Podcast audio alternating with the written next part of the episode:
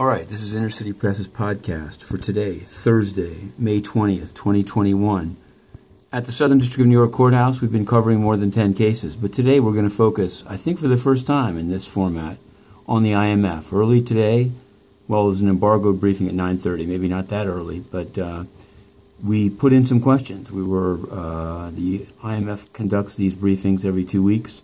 We had a big question about El Salvador, where the IMF seems poised to give 1.3 billion dollar program right after the president uh, and his party fired a bunch of judges and the attorney general.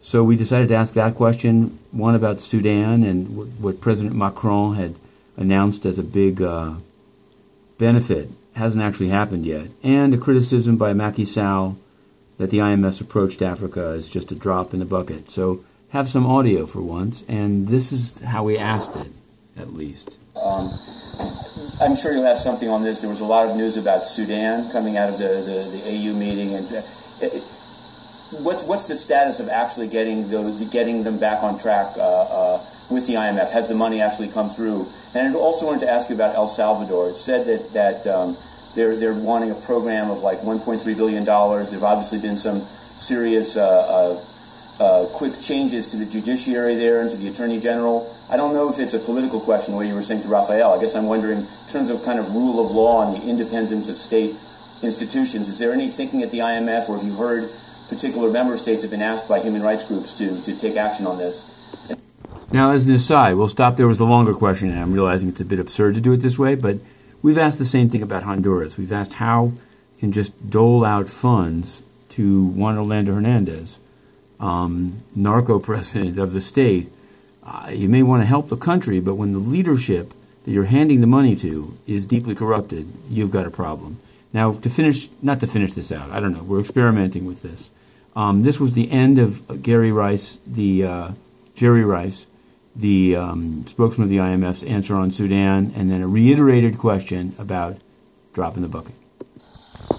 Summit on Africa on African financing, concluding in Paris uh, just on uh, Tuesday.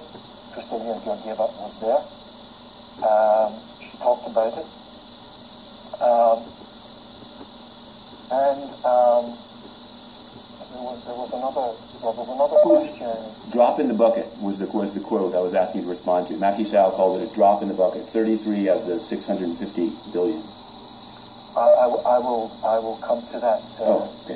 Matthew. I was just going to say another colleague is asking about this Davison Kayo in Zimbabwe. I just want to recognize Davison, and he's also asking about this scale of uh, funding for sub-Saharan Africa, which which I think is, is the gist of, of uh, what you're talking about too, Matthew. So let me let me come to it. Um, a couple of things. Over the last year, just in terms of the IMF and, and, and Africa. We have provided, as I've, I've mentioned here before, 13 times our average annual lending to sub-Saharan Africa in this past year. So, just as an aside, it might be that if what you started with was too low, even when you increase it by 13 times, it still might be a drop in the bucket. But we'll, we'll let it go there. You can find the whole thing on the IMF's website. Now, what I want to point out is there he did say not only was he taking Inner City Press's questions, but he took a question from a journalist in Zimbabwe. Now, you'd think that the UN would do that, but it doesn't. It's banned Inner City Press from any questions, whether Sudan, Honduras, or the corruption of Antonio Guterres, and it only takes questions from a bunch of sleepy, largely retired state media people that happen to be in New York and to go in there and just sit around or now they can do it from their homes. The, the spokesman, Stefan Dujarric, does it from his home. It's a decry, decaying, decrepit, and corrupt organization. I'd still like to go up, I'm not like to, I demand my right to go in and ask the questions because people send me uh, information that gives rise to questions that should be asked from Cameroon, Honduras, Haiti, and there is no reason that the UN should be shielded from this, particularly by the U.S. mission to the UN, Linda Thomas Greenfield, who we just put some video up about. It's too much. The ambassador of the U.S. to the UN is supposed to represent the U.S. to the UN and make sure that it can be covered to root out corruption, not to propagandize to the U.S. about the UN's supposed good works, which are fewer and fewer. Okay, the five minute drill. Inner City Press, Matthew Russell Lee, to be continued.